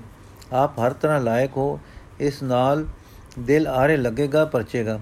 ਕੰਮ ਕਹਿੰਦੇ ਕੰਮ ਕਹਿੰਦੇ ਹਨ, ਅਸਲੀ ਬੰਦਗੀ ਹੁੰਦਾ ਹੈ। ਫਿਰ ਆਪ ਦਾ ਕਿਸੇ ਚੰਗੇ ਘਰ ਵਿਆਹ, ਸ਼ਾਦੀ ਹੋ ਜਾਏਗਾ। ਇਸ ਵਿਚਾਰ ਮਗਰੋਂ ਹਾਕਮ ਪਾਸ ਅਰਜ਼ ਗੁਜ਼ਾਰੀ ਹੋਈ। ਹਾਕਮ ਛੱਜੂ ਰਾਮ ਜੀ ਪਰ ਪਸੰਦ ਸੀ ਤੇ ਨੰਦ ਲਾਲ ਜੀ ਵਿਦਿਆ ਤੇ ਲਿਆਕਤ ਦਾ ਜਾਣੂ ਸੀ। ਆਖਣ ਲੱਗਾ ਕਿ ਮੈਂ ਤੁਹਾਡੇ ਪਿਤਾ ਦੇ ਉਹਦੇ ਤੇ ਤੁਸਾਂ ਨੂੰ ਹੀ ਥਾਪਾਂਗਾ, ਤੁਸੀਂ ਲਾਇਕ ਹੋ, ਪਰ ਅਜੇ ਤਜਰਬਾ ਕੋਈ ਨਹੀਂ। ਇਸ ਕਰਕੇ ਕੁਝ ਦਿਨ ਦਫ਼ਤਰ ਵਿੱਚ ਹੇਠਲੇ ਦਰਜੇ ਤੇ ਕੰਮ ਸਿੱਖੋ। ਨੰਦ ਲਾਲ ਜੀ ਨੇ ਇਹ ਗੱਲ ਸਮਝ ਲਈ ਪਰ ਚਿਤ ਹੋਰ ਉਦਾਸ ਹੋ ਗਿਆ। ਇਹ ਉਦਾਸੀ ਇੰਨੀ ਵਧੀ ਕਿ ਆਪਨੇ ਫਿਰ ਵਤਨਾਂ ਵੱਲ ਮੁਹਾਰਾ ਮੋੜੀਆਂ ਤੇ ਆਪਣਾ ਲਟਾ ਪਟਾ ਨੌਕਰ ਚਾਕਰ ਸੰਭਾਲ ਕੇ ਇਹ ਕਾਫਲੇ ਦੇ ਨਾਲ ਚੁੱਪ ਕੀਤੇ ਟੁਰ ਪਏ ਤੇ ਪੰਜਾਬ ਵਿੱਚ ਆ ਗਏ। ਮੁਲਤਾਨ ਅਪੜ ਕੇ ਆਪ ਨੂੰ ਇਹ ਜਗ੍ਹਾ ਪਸੰਦ ਆ ਗਈ ਤੇ ਇੱਥੇ ਡੇਰੇ ਲਾ ਦਿੱਤੇ। ਗਜਨੀ ਤੋਂ ਪਿਤਾ ਦਾ ਸੰਚਿਤ ਧਨ ਆਪਣੇ ਨਾਲ ਲਿਆਏ ਸਨ। ਇਸ ਕਰਕੇ ਛੇਤੀ ਦੀ ਕੋਈ ਤਾਂ ਰੁਜ਼ਗਾਰ ਤਲਾਸ਼ ਦੀ ਨਹੀਂ ਸੀ। ਇੱਥੇ ਰਹਿ ਕੇ ਆਪਨੇ ਦਿੱਲੀ ਦਰਵਾਜ਼ੇ ਦੇ ਬਾਰ-ਬਾਰ ਨਵੇਕਲਾ ਥਾਂ ਤੱਕ ਕੇ ਕੁਝ ਭੂ ਮੁੱਲ ਲੈ ਕੇ ਆਪਣੇ ਰਹਿਣ ਦਾ ਘਰ ਬਣਾ ਲਿਆ। ਇਹ ਟਿਕਾਣਾ ਹੌਲੇ-ਹੌਲੇ ਮਹੱਲਾ ਬਣ ਗਿਆ ਤੇ ਬਹੁਤ ਵਸੋਂ ਹੋ ਗਈ। ਇਸ ਦਾ ਨਾਮ ਆਗਾਪੁਰ ਪੈ ਗਿਆ। ਗਾਲਬਨ ਇਸ ਕਰਕੇ ਨੰਦ ਲਾਲ ਜੀ ਨੂੰ ਉਹਨਾਂ ਦੇ ਗਜਨੀ ਤੋਂ ਆਏ ਨਗਰ ਆਗਾ ਕਰਕੇ ਸੱਦਦੇ ਸਨ। ਆਗਾ ਫਾਰਸੀ ਵਿੱਚ ਮਾਲਕ ਨੂੰ ਕਹਿੰਦੇ ਹਨ ਤੇ ਉਧਰ ਦੇ ਨੌਕਰ ਮਾਲਕਾਂ ਨੂੰ ਆਗਾ ਕਰਕੇ ਬੁਲਾਉਂਦੇ ਹਨ। ਖਿਆਲ ਇਹ ਵੀ ਕੀਤਾ ਜਾਂਦਾ ਹੈ ਕਿ ਭਾਈ ਸਾਹਿਬ ਜੀ ਨੇ ਪਰਦੇਸੋਂ ਆ ਕੇ ਆਪ ਇਹ ਨਾਮ ਆਗਮਨਪੁਰਾ ਰੱਖਿਆ, ਜੋ ਵਿਗੜ ਕੇ ਆਗਾਪੁਰ ਹੋ ਗਿਆ। ਉਨ ਮਹੱਲੇ ਦਾ ਨਾਮ ਹੁਣ ਤੱਕ ਆਗਾਪੁਰ ਹੈ। ਨੰਦ ਲਾਲ ਜੀ ਦਾ ਸੁਭਾਅ ਮਿਲਪੜਾ ਸੀ, ਮਿਲਾਪੜਾ ਸੀ। ਵਿਦਿਆ ਬਹੁਤ ਸੀ, ਧਨ ਵੀ ਪਾਸ ਸੀ। ਮੁਲਤਾਨ ਵਿੱਚ ਆਪ ਦਾ ਮੇਲ ਜੇਲ, ਜੋਲ ਛੇਤੀ ਵੱਧ ਗਿਆ। ਪੁਰਾਣੇ ਵੱਡਿਆਂ ਦੇ ਮੇਲੀ ਸਾਖ ਸੰਬੰਧੀ ਵੀ ਆਦਰ ਭਾਵ ਕਰਨ ਲੱਗ ਪਏ। ਚਾਹੋ, ਚਾਹੇ ਅਜੇ ਰੁਜ਼ਗਾਰ ਕੋਈ ਨਹੀਂ ਸੀ, ਲੱਭਾ ਪਰ ਭਾਈਚਾਰੇ ਬਿਰਾਦਰੀ ਵਿੱਚ ਨਕ ਨਮੂਜ ਉਜਲਾ ਕਾਇਮ ਹੋ ਗਿਆ। ਆਪ ਦੀ ਸ਼ਹਿਨਸ਼ੀਲਤਾ ਦੇ ਉੱਪਰ ਕਥੇ ਗੁਨਾ ਦੇ ਭਾਈਚਾਰਕ ਨਮੂਜ ਕਰਕੇ ਆਪ ਦਾ ਇੱਕ ਚੰਗੇ ਖੱਤਰੀ ਘਰਾਣੇ ਵਿੱਚ ਵਿਆਹ ਹੋ ਗਿਆ। ਇਸ ਗੱਲ ਨੇ ਆਪ ਦੇ ਦਿਲ ਨੂੰ ਹੋਰ ਸੋਹਣਾ ਤੇ ਉੱਚਾ ਕਰ ਦਿੱਤਾ ਤੇ ਇੱਕ ਨਵੀਂ ਰੰਗਤ ਅੰਦਰਲੇ ਰੰਗ ਨੂੰ ਚਮਕਾਉਣ ਲੱਗ ਪਈ। ਫਕੀਰਾਂ ਸਾਧਾਂ ਦੇ ਮੇਲੀ ਆਪ ਸਨ ਹੀ, ਕੰਠੀ ਅਜੇ ਨਹੀਂ ਸੀ ਲਾਈ, ਲਈ, ਪਰ ਇਹ ਕਸਰ ਆਪ ਨੂੰ ਪਤਾ ਸੀ ਪਰ ਅਜੇ ਕੋਈ ਲੱਭਾ ਵੀ ਨਹੀਂ ਸੀ ਕਿ ਜਿਸ ਤੋਂ, ਜਿਸ ਦੇ ਹੱਥੋਂ ਕੰਠੀ ਕੰਠਹਾਰ ਕਰਨ ਲਈ ਦੌੜ ਦੌੜ ਨਹੀਂ ਹੁੰਦੀ। ਵਿਆਹ ਹੋਏ ਕੋਈ ਸਮਾਂ ਬੀਤਿਆ ਸੀ ਕਿ ਆਪ ਨੂੰ, ਆਪਣੀ ਸਤਵੰਤੀ ਇਸਤਰੀ ਵਿੱਚੋਂ ਸੁਸ਼ੀਲ ਹੋਣ ਤੋਂ ਵੱਖਰੀ ਇੱਕ ਹੋਰ ਘਟਨਾ ਦਿਸ ਪਈ। ਇਹ ਗੱਲ ਸਮਝ ਵਿੱਚ ਆਈ ਕਿ ਸਤਵੰਤੀ ਅੰਮ੍ਰਿਤ ਵੇਲੇ ਜਾਗਦੀ ਤੇ ਇਸ਼ਨਾਨ ਕਰ ਲੈਂਦੀ ਹੈ। ਕੁਝ ਸਮਾਂ ਚੁੱਪ ਕਰਕੇ ਬੈਠਦੀ ਤੇ ਹੈ ਤੇ ਫਿਰ ਕੁਝ ਪੜ੍ਹਦੀ ਹੈ, ਜਿਸ ਦੀ ਸੁਰਤਾਂ ਸੁਣਾਈ ਦਿੰਦੀ ਹੈ, ਪਰ ਇੰਨਾ ਉੱਚਾ, ਉੱਚੀ ਨਹੀਂ ਪੜਦੀ ਕਿ ਸਮਝ ਪੈ ਸਕੇ। ਆਪ ਵਿਦਵਾਨ ਤਾਂ ਸਨ, ਸੁਭਾਗਾ ਇਸਤਰੀ ਦੇ ਲਛਣਾ ਵਿੱਚ, ਜੋ ਆਮ ਇਸਤਰੀਆਂ ਨਾਲੋਂ ਵਿਲੱਖਣਤਾ ਹੀ ਤੱਕਦੇ ਸਨ, ਉਹ ਇਸ ਕਾਰਨ ਤੋਂ ਭਾਸੀ ਤਦ ਆਪਨੇ ਇੱਕ ਦਿਨ ਇਸਤਰੀ ਨੂੰ ਪੁੱਛਿਆ ਕਿ, ਭਾਗ ਭੜੀ ਸੁਲਖਣਾ ਵਾਲੀ, ਜੋ ਅਭਿਆਸ ਤੇ ਆਰਾਧਨਾ ਤੂੰ ਸਵੇਰੇ ਵੇਲੇ ਕਰਦੀ ਹੈ, ਜੋ ਆਪ ਫੇਰ ਚੜੇ ਦਿਨ ਜਪਦੀ ਜਾਂ ਉਚਾਰਦੀ ਹੈ, ਉਹ ਕੋਈ ਸੋਹਣੀ ਗੱਲ ਹੈ ਤੇ ਮੈਂ ਖੁਸ਼ ਹਾਂ। ਮੈਂ ਕਿਸੇ ਵੇਲੇ ਭਲੇ ਕੰਮ ਨਾਲ ਵਿਰੋਧੀ ਪੱਖ ਚਿੱਤ ਵਿੱਚ ਕਿਸੇ ਤਰ੍ਹਾਂ ਦਾ ਨਹੀਂ ਰੱਖਦਾ। ਤੂੰ ਡਰਦੀ ਜਾਪਦੀ ਹੈ ਜੋ ਖੁੱਲ ਕੇ ਨਹੀਂ ਪੜਦੀ ਮੇਰੀ ਵੱਲੋਂ ਡਰ ਕੋਈ ਨਹੀਂ। ਇਸ ਪ੍ਰਕਾਰ ਦੇ ਪਿਆਰੇ ਵਾਕ ਸੁਣ ਕੇ ਬੀਬੀ ਨੇ ਬਾਣੀ ਖੁੱਲ ਕੇ ਸੁਰ ਨਾਲ ਪੜਨੀ ਸ਼ੁਰੂਵੇਂ ਪੇਕੇ ਘਰ ਦਾ ਸੁਭਾਅ ਸੀ ਆਰੰਭ ਦਿੱਤੀ। ਬਾਣੀ ਦੇ ਪਾਠ ਨਾਲ ਨੰਦ ਲਾਲ ਜੀ ਦੇ ਕੰਨ ਪਿਆਰ ਵਾਲੇ ਹੋਣ ਲੱਗ ਪਏ। ਬਾਣੀ ਦਾ ਰਸ ਅਸਰ ਕਰੇ। ਅਰਥ ਭਾਵ ਮਨ ਨੂੰ ਕਦਰ ਦੇਵੇ। ਇਉਂ ਆਪ ਨੂੰ ਪਤਾ ਲੱਗਾ ਕਿ ਇਹ ਬਾਣੀ ਗੁਰੂ ਨਾਨਕ ਦੇਵ ਜੀ ਦੀ ਹੈ ਤੇ ਜੋ ਸਤਵੰਤੀ ਮੇਰੇ ਨਾਲ ਲੜ ਲੱਗੀ ਹੈ, ਗੁਸਾਈਆਂ ਦੀ ਚੇਲੀ ਨਹੀਂ ਨਾ ਹੀ ਕੇਵਲ ਸਿੱਖ ਘਰਾਣੇ ਦੀ ਬੀਬੀ ਹੈ, ਸਗੋਂ ਸਿੱਖੀ ਅਮਲ ਵਿੱਚ ਤਕੜੀ ਹੈ। ਬਾਣੀ ਸੁਣ ਸੁਣ ਕੇ ਉਸ ਦਾ ਸਨਮਾਨ ਦਿਲ ਵਿੱਚ ਵੱਧਦਾ ਗਿਆ ਤੇ ਅੰਦਰ ਕਦੇ-ਕਦੇ ਭਾਵ ਉੱਠਣ ਲੱਗ ਪਿਆ ਕਿ ਇਹ ਇਸ ਮਿੱਠੀ ਵਹਿ ਰਹੀ ਅੰਮ੍ਰਿਤ ਨਦੀ ਦੇ ਚਸ਼ਮੇ ਦੇ ਕਦੇ ਦਰਸ਼ਨ ਮੇਲੇ ਹੋਣ ਤਾਂ ਸ਼ਾਇਦ ਮਨ ਦੀ ਚਿਕੋਰ ਚਿਰੋਕੀ ਦਬੀ ਅਭਿਲਾਖਾ ਪੂਰੀ ਹੋ ਜਾਵੇ। ਸਹਿਜ ਸਹਿਜੇ ਆਪ ਦਾ ਵਿਸ਼ਵਾਸ ਸ੍ਰੀ ਗੁਰੂ ਨਾਨਕ ਦੇਵ ਜੀ ਪਰ ਆਉਂਦਾ ਗਿਆ ਤੇ ਗੁਰਬਾਣੀ ਪੜਨ ਦੇ ਕੰਠ ਕਰਨ ਦਾ ਸੁਭਾਅ ਪੈਦਾ, ਪੈਂਦਾ ਗਿਆ। ਉਧਰ ਆਪ ਦੀ ਫਾਰਸੀ ਅਰਬੀ ਦੀ ਲਿਆਕਤ ਦਾ ਸ਼ਹਿਰ ਵਿੱਚ ਚਰਚਾ ਹੋ ਗਿਆ, ਜਿਸ ਤੋਂ ਕਿ ਹਾਕਮ ਮੁਲਤਾਨ ਤੱਕ ਵੀ ਖਬਰ ਪੁੱਜੀ। ਉਸਨੇ ਆਪ ਦੀ ਲਿਆਕਤ ਵੇਖ ਕੇ ਆਪ ਨੂੰ ਮੀਰ ਮੁਨਸ਼ੀ ਥਾਪ ਲਿਆ। ਮੁੱਤਾ ਆਪ ਮੁਲਤਾਨ ਵਿੱਚ ਟਿੱਕੇ ਰਹੇ, ਆਪਣੇ ਇਸ ਅਹੁਦੇ ਦਾ ਕੰਮ ਧਿਆਨਤਦਾਰੀ ਨਾਲ ਨਿਭਾਉਂਦੇ ਰਹੇ। ਆਪ ਦੀ ਲਿਆਕਤ ਤੇ ਗੁਣਾ ਦੇ ਹੋਰ, ਹੁਣ ਗੁਣਾ ਤੇ ਹਰ ਗੱਲ ਵਿੱਚ ਆਪ ਦੀ ਪੁੱਛ ਹੋਣ ਲੱਗ ਪਈ। ਇਸ ਗੱਲ ਪਰ ਅਮਲੇ ਵਿੱਚ ਈਰਖਾ ਹੋ ਗਈ। ਇਹ ਈਰਖਾ ਦਿਨੋ ਦਿਨ ਵੱਧਦੀ ਗਈ, ਪਰ ਆਪ ਦਾ ਕੁਝ ਵਿਗਾੜ ਨਾ ਸਕੀ। ਇੱਕ ਦਿਨ ਆਪ ਨੇ ਆਪਣੀ ਇਸ ਹਾਲਤ ਨੂੰ ਚੰਗਾ ਨਾ ਸਮਝ ਕੇ ਨੌਕਰੀ ਛੱਡ ਦਿੱਤੀ, ਛੋੜ ਦਿੱਤੀ ਤੇ ਆਪਣਾ ਜੀਵਨ ਮੋੜ ਸੁਤੰਤਰ ਕਰ ਲਿਆ। ਪਰ ਟਿੱਕੇ ਮੁਲਤਾਨ ਹੀ ਰਹੇ। ਲਗਭਗ 40 ਵਰੇ ਦੀ ਉਮਰ ਵਿੱਚ ਆਪ ਦੇ ਘਰ ਸੰਤਾਨ ਹੋਈ। ਕਾਕੇ ਦਾ ਨਾਮ ਲਖਪਤ ਰਾਏ ਰੱਖਿਆ ਤੇ ਇਸ ਤੋਂ 2 ਵਰੇ ਮਗਰੋਂ ਇੱਕ ਹੋਰ ਬੱਚਾ ਹੋਇਆ, ਜਿਸ ਦਾ ਨਾਮ ਲੀਲਾ ਰਾਮ ਰੱਖਿਆ। ਦੋਹਾਂ ਦੀ ਪਾਲਣ ਪਖਣ, ਪੋਖਣ ਵਿੱਚ, ਪੋਖਣ ਇੱਕ ਨਵਾਂ ਆਹਾਰ ਸੀ। ਜੋ ਵਡੇਰੀ ਉਮਰਾਂ ਵਿੱਚ ਇੱਕ ਨਵਾਂ ਡਾਢਾ ਮਿੱਠਾ ਕੰਮ ਸੀ। ਇਸ ਵਿੱਚ ਕੁਝ ਬਰਸ ਦਿਲ ਪਰਚਿਆ ਰਿਹਾ, ਪਰ ਉਹ ਚਿਣਕ ਜੋ ਅੰਦਰ ਧੁਰੋਂ ਨਾਲ ਆਈ ਸੀ ਤੇ ਜਿਸ ਨੇ ਕੰਠੀ ਨਹੀਂ ਸੀ ਬੈਰਾਗੀ ਦੀ ਤੋਂ ਪੁਆਣ ਦਿੱਤੀ ਅਤੇ ਜਿਹੜੀ ਮੁਲਤਾਨ ਆ ਕੇ ਸਤਸੰਗ ਪ੍ਰਾਪਤੀ ਨਾਲ ਵਿਚੇ ਵਿੱਚ ਸੁਲਗਦੀ ਰਹੀ ਸੀ, ਹੁਣ ਸੱਚ ਹੁਣ ਮੱਚ ਖਲੋਤੀ। ਇੱਕ ਦਿਨ ਗੁਰਦੁਆਰੇ ਕੀਰਤਨ ਵਿੱਚ ਪ੍ਰਮਾਣ ਦਿੰਦਿਆਂ ਰਾਗੀ ਨੇ ਇਹ ਸ਼ਲੋਕ ਪੜਿਆ ਦੇਖ ਫਰੀਦਾ ਜੋਥੀਆ ਦਾੜੀ ਹੋਈ ਭੂਰ ਅਗਾਉ ਨੇੜਾ ਆਇਆ, ਪਿਛਾ ਰਿਆ ਦੂਰ। ਹਾਂ, ਆਨੰਦ ਲਾਲ ਜੀ ਨੂੰ ਖਿਆਲ ਆਇਆ ਕਿ ਉਮਰ 50 ਦੇ ਨੇੜੇ ਆ ਰਹੀ ਹੈ। ਸ਼ਾਸਤਰਾਂ ਮੁਜਕ ਵੀ ਬਾਨ ਪ੍ਰਸਤੀ ਹੋਣ ਦਾ ਸਮਾਂ ਆ ਗਿਆ ਹੈ ਤੇ ਅੱਜ ਦੇ ਵਾਕ ਨੇ ਵੀ ਅੱਗਾ ਨੇੜੇ ਆਇਆ ਦਾ ਸੁਨੇਹਾ ਸੁਣਾਇਆ ਹੈ। ਕਦ ਤੱਕ ਹੈ ਮਨ, ਕਦ ਤੱਕ ਇਹ ਬਾਲ ਬੱਚੇ ਇਸਤਰੀ ਇੱਜ਼ਤ ਵਿੱਚ ਗਾਫਲੀ ਰਾਹ ਤਾਂ ਲੱਭਾ ਹੈ, ਪਰ ਰਹਿਬਰ ਅਰਸੀ, ਰਹਿਬਰ ਜਦ ਪ੍ਰithvi ਤੇ ਹੈ ਤਾਂ ਦਰਸ਼ਨ ਤੋਂ ਵਾਂਝੇ ਰਹਿਣਾ ਕੈਸੀ ਅਭਾਗਤਾ ਹੈ? ਇਹ ਫੁਰਨੇ ਡੂੰਗੇ ਹੁੰਦੇ ਤੇ ਵਿਰਾਗ ਦੀ ਸੂਰਤ ਪਕੜਦੇ ਗਏ। ਆਖਰ ਅੰਦਰ ਦੀਆਂ ਲੱਗੀਆਂ ਤ੍ਰਿਖੀਆਂ ਹੋ ਬਲੀਆਂ ਆਪਨੇ ਆਪਣੀ ਇਸਤਰੀ ਤੋਂ ਗੁਰ ਦਰਸ਼ਨਾਂ ਵਾਸਤੇ ਖੁਸ਼ੀ ਲਈ ਬੱਚਿਆਂ ਦੇ ਪੜਨ ਦਾ ਪ੍ਰਬੰਧ ਕੀਤਾ ਤੇ ਟੱਬਰ ਨੂੰ ਸਹੁਰਿਆਂ ਦੀ ਸਪੁਰਦੀ ਵਿੱਚ ਕਰਕੇ ਉਹਨਾਂ ਦੇ ਗੁਜ਼ਾਰੇ ਦਾ ਪੱਕਾ ਬੰਦੋਬਸਤ ਕਰ ਦਿੱਤਾ ਤੇ ਘਰੋਂ ਟੁਰ ਪਏ। ਗਜਨੀ ਤੋਂ ਆਪ ਦੇ ਨਾਲ ਦੇ ਨੌਕਰ, ਆਪ ਦੋ ਆਪ ਦੇ ਨਾਲ ਦੋ ਨੌਕਰ ਆਏ ਸਨ। ਦੋਏ ਬੜੇ ਆਗਿਆਕਾਰ, ਅੰਗਪਾਲ ਤੇ ਧਿਆਨਤਦਾਰ ਸਨ। ਦੋਹਾਂ ਵਿੱਚ ਇੱਕ ਨੂੰ ਤਾਂ ਘਰ ਛੋੜਿਆ ਕਿ ਬੱਚਿਆਂ ਦੇ ਪਰਿਵਾਰ ਦੀ ਸੇਵਾ ਤੇ ਸੁੱਖ ਵਿੱਚ ਫ਼ਰਕ ਨਾ ਪਵੇ। ਇੱਕ ਨੂੰ ਨਾਲ ਲੈ ਲਿਆ। ਪਹਿਲੋ ਮੰਜ਼ਲ ਮੰਜ਼ਲ ਚਲਦੇ ਆਪ ਲਾਹੌਰ ਪਹੁੰਚੇ। ਕੁਝ ਦਿਨ ਇੱਥੇ ਠਹਿਰੇ, ਸਤਸੰਗ ਦਾ ਆਨੰਦ ਲਿਆ ਤੇ ਫਿਰ ਅੰਮ੍ਰਿਤਸਰ ਪੁੱਜੇ। ਅੰਮ੍ਰਿਤਸਰ ਦਰਸ਼ਨ ਕਰਕੇ ਨਿਹਾਲ ਹੋ ਗਏ।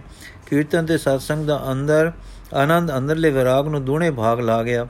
ਰੂਹਾਨੀ ਪ੍ਰਭਾਵ ਨੇ ਤੇ ਵਿਸਮਾਦੀ ਖੇੜਾ ਜੋ ਹਰਮੰਦਰ ਵਿੱਚ ਸਦਾ ਰਹਿੰਦਾ ਹੈ, ਅਚਰਜ ਦੀ ਰਮਜ ਪਾ ਗਿਆ।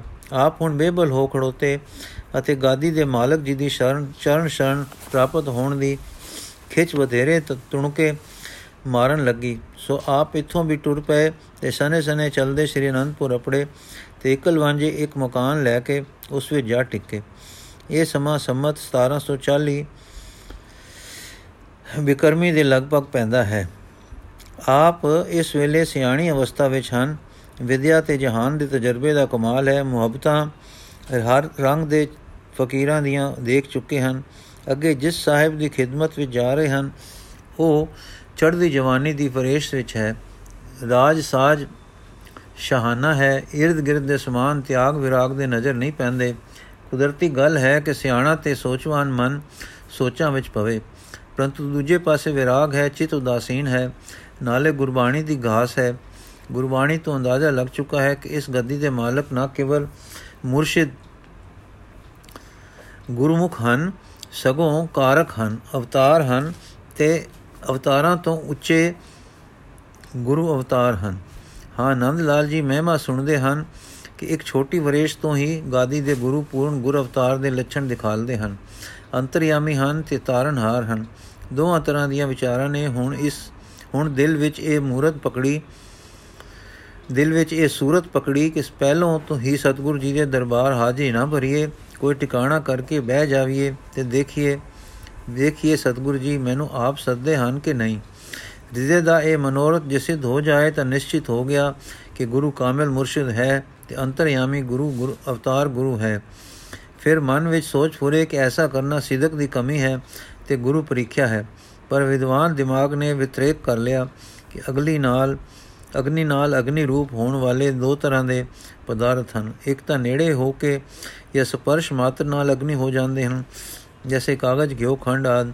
ਦੂਜੇ ਜਰਾ ਵਧੇਰਾ ਭਾਵ ਲੈ ਕੇ ਉਸ ਰੂਪ ਵਿੱਚ ਵੜਦੇ ਹਨ ਜਿਵੇਂ ਮੋੜੇ, ਸੋਨਾ ਆਦ।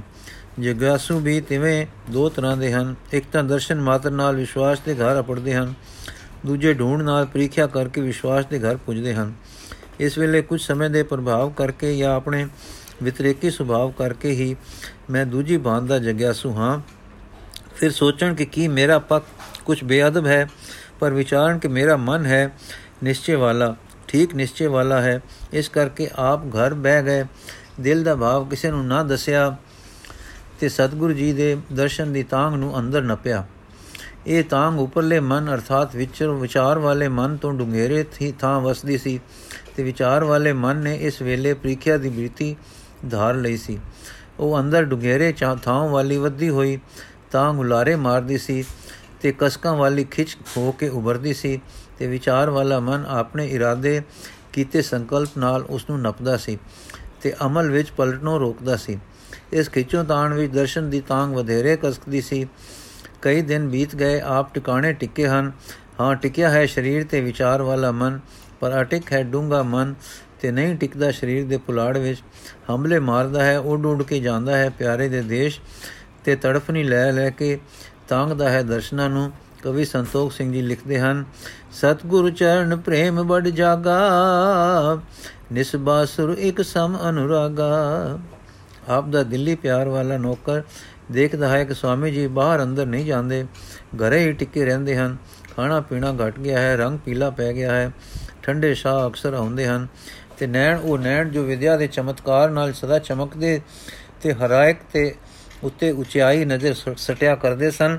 ਅਕਸਰ ਪਾਣੀ ਨਾਲ ਭਰੇ ਦਿਸਦੇ ਹਨ ਤੇ ਕਈ ਵੇਰ ਆਪ ਦੇ ਯਤਨ ਕਰਦਿਆਂ, ਬੁੱਲ ਟੁਕਦਿਆਂ ਮੱਥੇ ਵਟ ਪਾਉਂਦਿਆਂ ਉਹ ਨੈਣਾ ਵਿੱਚੋਂ ਭਰੇ ਅਥਰੂ ਬੇਵਸੇ ਡਹਿ ਪੈਂਦੇ ਤੇ ਗੱਲਾਂ ਤੇ ਪਲਮ ਦੇ ਪਲਮ ਦੇ ਨੂਰਾਨੀ ਦਾੜੇ ਵਿੱਚ ਆ ਕੇ ਮੋਤੀ ਆਬਾ ਨਾਲ ਚਮਕਦੇ ਐਉਂ ਬਾਸਦੇ ਹਨ ਕਿ ਮਾਨੋ ਇਹ ਵੀ ਕਿਸੇ ਨੂੰ ਤੱਕ ਰਹੇ ਹਨ ਤੇ ਤੱਕ ਵਿੱਚ ਕੋਈ ਡਾਢੀ ਢੂੰਡ ਦਾ ਭਾਵ ਹੈ।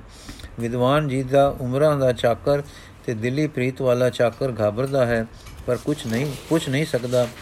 ਸਾਰੇ ਸਮਾਨ ਸੁਖ ਦੇ ਦੇ ਕਰਦਾ ਹੈ, ਕਿਸੇ ਗੱਲ ਕੋਈ ਗਲੇ ਕੋਈ ਖੇਚਲ ਨਹੀਂ ਹੋਣ ਦਿੰਦਾ, ਹੋਣ ਨਹੀਂ ਦਿੰਦਾ, ਪਰ ਸੰਕੋਚ ਕਰਦਾ ਹੈ ਕਿ ਪੁੱਛਣਾ ਮਤਾ ਚਿੱਤ ਦੇ ਵੇਗ ਨੂੰ ਜੋ ਪਤਾ ਨਹੀਂ ਕਿ ਕੀ ਹੈ, ਠੋਕਰ ਦੇਵੇ। ਕਈ ਦਿਨ ਬੀਤ ਜਾਣ ਪਰ ਪਿਆਰ ਵਾਲੇ ਦਾਸ ਦੀ ਬੇਬਲਤਾ ਆਪਣੇ ਮਨ ਦੀਆਂ ਰੋਕਾਂ ਤੋਂ ਨਾ ਰੁਕ ਸਕੀ। ਬਥੇਰਾ ਹੋੜਦਾ ਰਿਹਾ ਆਪਣੇ ਵਿਤ ਦੀ ਅਕਾਲ ਨਾਲ, ਪਰ ਅੰਦਰਲੇ ਡੂੰਘੇ ਆਪੇ ਦੀ ਬੇਬਲਤਾ ਨਾ ਰੁਕੀ ਤੇ ਹੱਥ ਬਨ ਖੜੋਤਾ। ਆਗਾ, ਆਪ ਕਿਸ ਖੇਚਲ ਵਿੱਚ ਹੋ? ਕਿਸ ਸੋਚ ਵਿੱਚ ਹੋ? ਆਪ ਦੀ ਉਦਾਸੀ ਤੇ ਵਿਆਕੁਲਤਾ ਮੈਥੋਂ ਡਿੱਠੀ ਨਹੀਂ ਜਾਂਦੀ। ਮੈਂ ਹਾਂ ਤਾਂ ਨੌਕਰ, ਪਰ ਕੋਈ ਗੱਲ ਜੋ ਮੈਂ ਕਰ ਸਕਾਂ ਤੇ ਤੁਸੀਂ ਸੁਖੀ ਥੀ ਵੰਜੋ ਤਾਂ ਆਖੋ, ਇਹ ਨਕਾਰਾ ਸਰੀਰ ਜੋ ਆਪਣੇ ਆਗਾ ਦੇ ਕੰਮ ਨਾ ਆਵੇ ਤਾਂ ਇਸ ਨੂੰ ਕਿਸ ਦਿਨ ਵਰਤਣਾ ਹੈ? ਮੇਰ ਕਰੋ ਤੇ ਹੁਕਮ ਕਰੋ। ਨੰਦ ਲਾਲ ਜੀ ਪ੍ਰੇਮ ਪ੍ਰਭੂ ਦੇ ਮਨ ਨਾਲ ਮਨ ਵਾਲੇ ਅੱਗੇ ਹੀ ਅੰਦਰੋਂ ਜਲਹਾਰ ਹੋ ਰਹੇ ਸਨ। ਇਸ ਪ੍ਰੇਮ ਭਾਵਨਾ ਨਾਲ ਹੋਰ ਦਰਵੇ ਕੁਝ ਦੇਰ ਤੋਂ ਜੋ ਅਥਰੂ ਰੋਕੇ ਹੋਏ ਸਨ ਨਾ ਰੁਕੇ ਤੇ ਬੇਵਸੇ ਵਹਿ ਤੁਰੇ। ਬੋਲਣ ਲੱਗੇ ਪਰ ਬੁੱਲ ਘਟ ਘੁੱਟ ਗਏ ਤੇ ਗਲਾ ਰੁਕ ਗਿਆ। ਪਿਆਰਾਂ ਵਾਲਾ ਸੇਵਕ ਤੱਕ ਕੇ ਹੋਰ ਬੇਬਲ ਹੋਇਆ ਕਿ ਮੇਰੇ ਪਿਆਰੇ ਨੂੰ ਕੈਸੀ ਖੇਚਲ ਹੈ ਕਿ ਜੋ ਇੰਨਾ ਬੇਵਸਾ ਕਰ ਰਹੀ ਹੈ।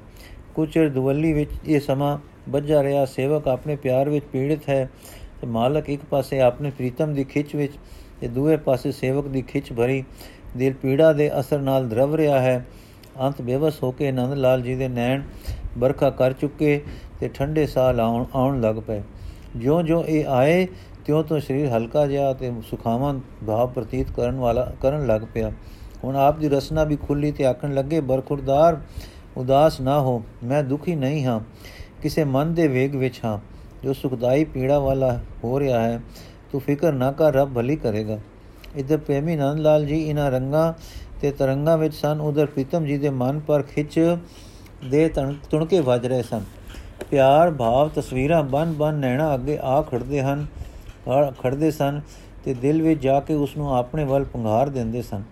ਆਪ ਕਈ ਵੇਰੇ ਇਧਰ ਉਧਰ ਇੱਕ ਅਚਰ ਚੰਚਲਤਾ ਨਾਲ ਤੱਕਦੇ, ਇੱਕ ਲੰਮਾ ਸਵਾਸ ਲੈ ਕੇ ਬੈ ਕਹਿ ਉੱਠਦੇ, ਅੱਛਾ, ਫਿਰ ਚੁੱਪ ਹੋ ਜਾਂਦੇ। ਕਵੀ ਸੰਤੋਖ ਸਿੰਘ ਲਿਖਦੇ ਹਨ, ਸ੍ਰੀ ਗੁਰੂ ਗੋਬਿੰਦ ਸਿੰਘ ਸੁਜਾਨਾ, ਕਰੀ ਪ੍ਰੇਮ ਨੇ ਖੇਚ ਮਹਾਨਾ ਰਿਓ ਨ ਗਇਓ ਧੀਰ ਕਰ ਗੁਰਤੇ ਜੋ ਸਿਮਰਤ ਅਨੁਰਾਗਤ ਉਰਤੇ ਇੱਕ ਦਿਨ ਆਪ ਨੇ ਮੇਵੜੇ ਨੂੰ ਸਹਿਨਤ ਕੀਤੀ।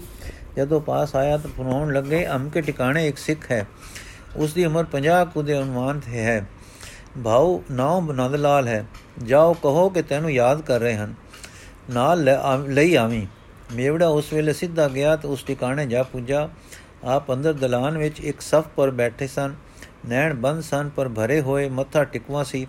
ਪਰ ਖਿੱਚ ਦੇ ਚਿੰਨਾ ਵਾਲਾ ਦਾਸ ਅੰਦਰ ਗਿਆ ਤੇ ਹੱਥ ਜੋੜ ਕੇ ਖੜਾ ਹੋ ਗਿਆ। ਆਪਨੇ ਕੁਝ ਚਿਰ ਮਗਰੋਂ ਘੰਗੂਰਾ ਖੰਗੂਰਾ ਭਰਿਆ। ਤਾਂ ਸੇਵਕ ਨੇ ਕਿਹਾ, ਆਗਾ, ਇੱਕ ਆਦਮੀ ਆਇਆ ਹੈ। ਆਖਦਾ ਹੈ ਕਿ ਸਤਿਗੁਰੂ ਦਾ, ਜੀ ਦਾ ਮੇਵੜਾ ਹਾਂ। ਤੇ ਮੇਰਾ ਸੁਨਵਾ ਇਹ ਹੈ ਕਿ ਸਾਹਿਬਾ ਆਪ ਨੂੰ ਯਾਦ ਕੀਤਾ ਹੈ ਤੇ ਹੁਕਮ ਹੈ ਕਿ ਨਾਲ ਲੈ ਕੇ ਆਓ। ਨੰਦ ਲਾਲ ਜੀ, ਸਤਿਗੁਰੂ ਜੀ ਦਾ ਮੇਵੜਾ ਸੁਣਦੇ ਸਾਰ ਅੰਦਰ ਦਰਵ ਰਹੇ। ਮਨ ਦੀ ਦਰਵਣਤਾ ਵਿੱਚ ਰੁੜੇ ਜਾ ਰਹੇ, ਕਿਸੇ ਨਿਰਾਸ਼ਾ ਵਿੱਚ ਪੁੱਜ ਰਹੀ ਆਸਾ ਦੇ ਅਚਾਨਕ ਪੈਣ ਵਾਲੇ ਉਸ ਪ੍ਰਭਾਵ ਨਾਲ ਹੋਰ ਦਰਵ ਦੇ ਸੁਖਮ ਹੁੰਦੇ, ਮਾਨੋ ਵਾਯੂ ਰੂਪ ਹੁੰਦੇ ਉੱਠ ਖੜੋਤੇ। ਹਾਂ, ਉੱਡੀ ਪਰ ਮਾਰਦੀ ਹੋਸ਼ ਤੇ ਆਪ ਸੁਣੇ, ਆਪ ਸੁਣਦੇ, ਅਣਸੁਣਦੇ, ਹੁੰਦੇ ਹੁੰਦੇ ਅੰਦਰੋਂ ਗੁੰਮ ਹੋ ਗਏ। ਨੌਕਰ ਕਹਿ ਚੁੱਕਾ ਤੇ ਅੱਗੋਂ ਆਵਾਜ਼ ਨਾ ਆਈ ਤਾਂ ਉਸਨੇ ਫਿਰ ਦੁਰਾਇਆ ਇੰਨੇ ਨੂੰ ਆਪ ਦੇ ਅੰਦਰਲੇ ਨੇ ਮੋੜਵਾ ਕੰਮ ਕੀਤਾ ਤੇ ਹੱਥ ਦਿੱਤੀ ਕਿ ਦੇਖ ਆਸਾ ਪੂਰਨ ਹੁੰਦੀ ਹੈ। ਸ਼ੁਕਰਾਨੇ ਦਾ ਭਾਵ ਆਇਆ, ਅਣਸੁਣੀ ਗੱਲ ਵਿੱਚ ਸੁਣਨ ਲਈ ਨਿੱਕਾ ਜਿਹਾ ਖੰਗੂਰਾ ਦੇ ਕੇ ਬੋਲੇ, ਕੀ ਆਖਿਆ ਭਾਈ? ਕੀ ਆਖਿਆ ਹੈ ਜਾਂ ਨੌਕਰ ਨੇ ਤੀਜੀ ਵੇਰ ਸੰਦੇਸ਼ਾ ਸੁਨਾਇਆ ਤੇ ਡਾਢੇ ਜਕੜੇ ਹੋਏ ਨੈਣ ਖੋਲੇ ਇੱਕ ਨਜ਼ਰ ਚੁਫੇਰੇ ਪਾ ਕੇ ਉੱਪਰ ਤੱਕੇ ਤੇ ਬੋਲੇ, ਅਹਮਲ, ਅਲਹਮਦੁਲਿਲਾ, ਸ਼ੁਕਰ। ਅਹਿਮਦੁਲਿਲਾ ਅਲਹ ਅਲਹ ਮਦ ਲੀਲਾ ਸ਼ੁਕਰ ਅਹਿਸਾਨ ਤੇਰਾ ਜਾਂ ਰੱਬ ਅਹਿਸਾਨ ਤੇਰਾ ਨਾਚੀਜ ਤੇ ਮਿਹਰ ਸ਼ੁਕਰ ਸ਼ੁਕਰ ਸ਼ੁਕਰ ਫਿਰ ਅਸਮਾਨਾਂ ਵੱਲ ਤੱਕੇ ਫਿਰ ਚੁਫੇਰੇ ਨਜ਼ਰ ਪਾਈ ਇੱਕ ਫਿਰ ਦਾਸ ਵੱਲ ਤੱਕੇ ਸ਼ੁਕਰ ਤੇਰਾ ਮੇਰੇ ਪਿਆਰਿਆ ਤੇਰੀ ਜ਼ੁਬਾਨ ਤੋਂ ਸਦ ਕੇ ਸ਼ੁਕਰ ਇਉਂ ਕੁਝ ਚਿਰ ਸਿਰ ਫੇਰਦੇ, ਤੱਕਦੇ, ਬੋਲਦੇ ਤੇ ਅਥਰਾ ਕੇਰਦੇ ਕਵੀ ਰਸ, ਰੰਗ ਰੰਗ ਰਤੜੇ, ਸੋਹਣੇ ਸੋਹਣੇ ਨੰਦ ਲਾਲ ਜੀ, ਇਉਂ ਜਾਪਦੇ ਰਹੇ ਜਿਵੇਂ ਪ੍ਰੇਮ ਰਸਾਂ ਦਾ ਕਾਵੇ ਮੂਰਤ ਧਾਰੀ ਬੈਠਾ ਹੈ। ਤੇ ਪੰਗਰ ਪੰਗਰ, ਵਹਿ ਵਹਿ, ਦਰਵ ਦਰਵ ਕੇ ਆਪਣੇ ਮੂਰਤੀਮਾਨ ਸੂਰਤ ਵਿੱਚ ਫਿਰ ਅਮੂਰਤ ਹੋ ਰਿਹਾ ਹੈ। ਸੇਵਕ ਦੀ ਸਮਝ ਵਿੱਚ ਆਪਣੇ ਆਕਾ ਦੀ ਇਹ ਹਾਲਤ ਕੁਝ ਨੀਮ ਜੇ ਬਾਵਰੇ ਵਰਗੀ ਨਜ਼ਰ ਪੈ ਰਹੀ ਸੀ ਤੇ ਉਸ ਦੇ ਕੋਮਲ ਭਾਵ ਅੰਦਰੋਂ ਉੱਠ ਉੱਠ ਕੇ ਅਥਰੂ ਬਣ ਬਣ ਕੇ ਵਹਿ ਰਹੇ ਸਨ। ਸਤਮੁਚ ਨੰਦ ਲਾਲ ਜੀ ਬਾਵਰੇ ਲੱਗ ਰਹੇ ਸਨ। ਹੋਸ਼ਾਂ ਵਾਲਾ ਮਨ ਅਮਿਤ ਸ਼ੁਕਰ ਭਾਵ ਵਿੱਚ ਇਚ ਪੁੰਨੀ ਦੇ ਅਚਾਨਕ ਸਦਮੇ ਦੀ ਮਿਜਾਬ ਵਰਗੀ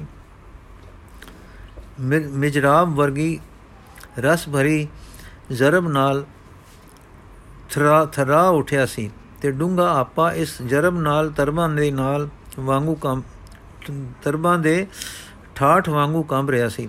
ਹਾਂ, ਇਸ ਅੰਦਰਲੇ ਜ਼ਿੰਦਗੀ ਵਿੱਚ ਕਦੇ ਹੀ ਕਿਸੇ ਨੂੰ ਵਾਪਰਨ ਵਾਲੇ ਸੰਗੀਤ ਵਿੱਚ ਆਪਾ ਲਹਿਰ ਲਹਿਰ ਹੋ ਰਿਹਾ ਸੀ। ਚਿਹਰੇ ਦੀ ਕ੍ਰਾਂਤ ਇਸ ਵੇਲੇ ਨੀਮ ਬਾਵਰੀ ਨਾ ਦਿਸਦੀ ਤਾਂ ਕੀ ਦਿਸਦੀ? ਦਾਸ ਆਪਣੇ ਮੋਹ ਵਿੱਚ, ਮੋਹ ਦੀ ਦਰਵਣਤਾ ਵਿੱਚ, ਆਪ ਨੂੰ ਇਸ ਹਾਲ ਵਿੱਚ ਵੇਖ ਵੇਖ ਪਿਆਰ ਨਾਲ ਪੰਗਰਦਾ ਲਹਿਰਾ ਰਿਹਾ ਹੈ। ਸਮਾਂ ਠਹਿਰਦਾ ਨਹੀਂ, ਹਾਂ, ਸਾਡੇ ਲਈ ਟੁਰਦਾ ਹੀ ਗਿਆ ਜਾਪ, ਗਿਆ ਹੀ ਜਾਪਦਾ ਹੈ ਬਸਦਾ ਹੈ। ਸੋ ਟੁਰਦਾ ਰਿਹਾ ਤੇ ਉਹ ਛਿਨਾ ਜੋ ਸੰਗੀਤਕ ਰੂਪ ਲੈ ਕੇ ਆਪੇ ਨੂੰ ਰਾਗ ਰੂਪ ਰਾਗ ਰੂਪ, ਨਾਦ ਰੂਪ ਕਰ ਰਹੀਆਂ ਸਨ, ਲੰਘ ਗਈਆਂ। ਅੰਦਰਲਾ ਤੀਰ, ਅੰਦਰਲਾ ਤਰਬਾਂ ਵਾਂਗੂ ਲਹਿਰਾ ਉਠਣ ਦੀ ਯੋਗਤਾ ਵਾਲਾ ਤਰਬ ਠਾਠ ਟਿਕ ਗਿਆ ਤਾਂ ਆਪ ਜੀ ਦੇ ਨੈਣ ਖੁੱਲੇ, ਨੈਣੋਂ ਨੇ, ਨੀਰ ਵਹਿ ਰਹੇ ਸੇਵਕ ਵੱਲ ਤੱਕੇ ਕਾਕਾ, ਤੇਰੀ ਰਸਨਾ ਧਨ ਹੈ। ਜਾਓ ਬੇਟਾ, ਮੇਵੜੇ ਦਾ ਸਤਕਾਰ ਕਰ। ਸਿਰ ਤੇ ਚਾ ਮੇਰੇ ਨੈਣਾ ਵਿੱਚ ਬਹਾ। ਕੋ ਸਦਕੇ ਤੇਰੀਆਂ ਰਾਹਾਂ ਤੋਂ ਮੈਂ ਆਇਆ। ਆਪ ਉੱਠੇ ਹਾਂ, ਉੱਠੇ ਮਾਨੋ ਸਰੀਰ ਬੇਭਾਰ ਹੈ, ਜੋ ਕਿਸੇ ਤੋਲ ਰਹਿਤ ਵਸਤੂ ਦਾ ਬਣਿਆ ਹੋਇਆ ਹੈ। ਆਪ ਉੱਠੇ ਤੇ ਟੁਰ ਪਏ, ਦੋ ਕਦਮ ਟੁਰ ਕੇ ਅਟਕੇ ਤੇ ਬੋਲੇ, ਖਾਲੀ ਹੱਥ। ਉਹ ਬੇਅਦਬੀ ਖਾਲੀ ਹੱਥ ਮੁੜ ਅੰਦਰ ਗਏ, ਪ੍ਰਸਾਦ ਲੀਤਾ, ਬਾਹਰ ਵਿਹੜੇ ਵਿੱਚ ਆਏ, ਦੋ ਕਦਮ ਟੁਰੇ। ਉਹ ਬੇਅਦਬ ਹੈ, ਦਸਤਾਰ ਅਟਪਟੀ ਹੈ, ਸਾਹਾਂ ਦੀ ਹਜ਼ੂਰੀ ਵਿੱਚ ਟੇਢੀ ਪੱਗ। ਫਿਰ ਮੁੜੇ ਅੰਦਰ ਆ ਗਏ, ਦਸਤਾਰ ਅਦਬ ਵਾਲੀ ਬੱਦੀ। ਚਾਦਰ ਦੀ ਬੁੱਕਲ ਮਾਰੀ, ਪ੍ਰਸਾਦ ਚਾਇਆ ਤੇ ਟੁਰ ਪਏ। ਬੈਠੇ ਰਹੇ।